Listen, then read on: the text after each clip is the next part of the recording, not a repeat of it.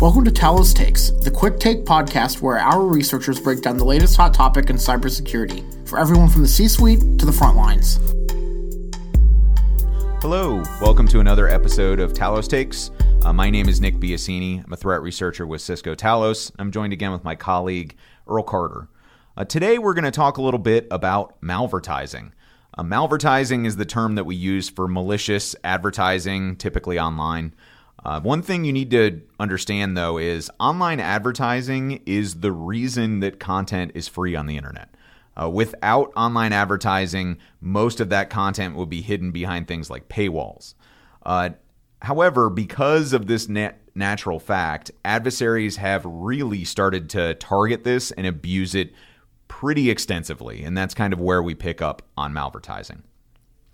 One thing that people really don't understand about online advertising generally is that this is a dynamic process. Uh, it's called RTB or real time bidding. Basically, the ad space on a page is auctioned off every single time that web page renders. And there's a whole networking uh, system associated with online advertising that has a ton of pieces. What malvertising is effectively is a way to push malicious content to users vis- via this process of online advertising. And we've done extensive research into this over the last six months to a year, even going back years. And we found a lot of different threats being pushed. Uh, we've seen things like active exploitation via things like exploit kits that deliver a wide variety of final malware payloads. Uh, we've seen fake flash players being pushed to users. That does require the user to take some action to get infected, but nonetheless, it's still being delivered to them. And we've even seen things like tech support scams being pushed via malvertising that again requires the user to call a number, but it still is in fact malicious advertising. And you know, one of the really interesting aspects of this as well is that there's an extremely fine level of granularity that you can use with online ads. I mean, you would expect that in any kind of advertising network, you can decide where you want your ads to go. But when it comes to online ads, it is very specific. You can go down to a specific browser or plugin. So think about it. If I'm an attacker and I know this browser version or this plugin version has a vulnerability, I can target those directly to hit those people with my malicious payload, and I'm going to have a high degree of success because I already know they're vulnerable to what I'm trying to do. I may target a specific region of a country or even something as simple as male female. Because of your patterns, they track that information and can determine this is a female, this is a male, this is an older person, this is a younger person. They have lots of capability, which allows the attackers to target different environments depending on what their attack is entailing. And we've seen that. The bad guys are using this on a daily basis. Nick talked about a lot of the research we've already seen and the challenge with this is that online advertising, especially because of that automatic bidding process that happens extremely quickly, it's just crazy with all the domains and redirection that's happening.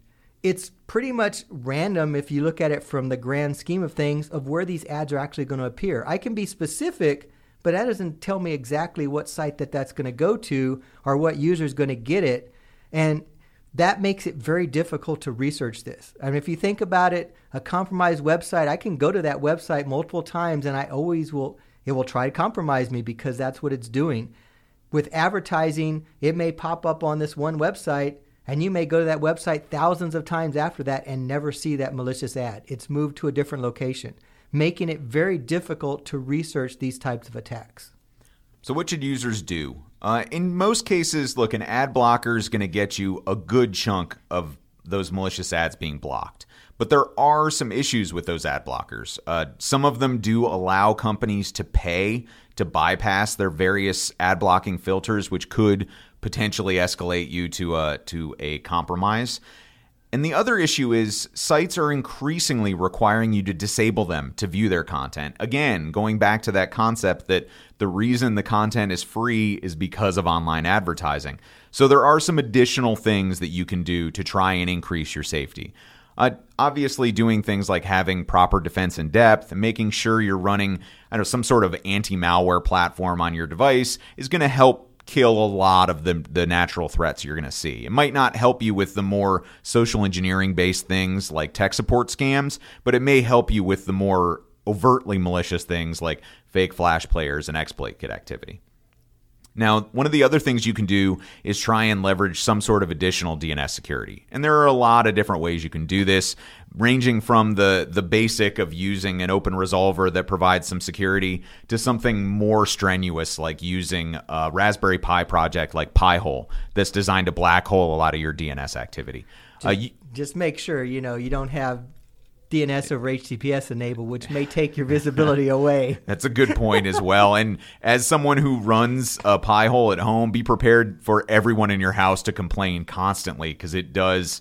It is truly shocking how much of the internet is dependent on advertising, whether it's marketing emails, shopping carts, general web pages that will just break or links that you click that just will not work when you take out advertising networks.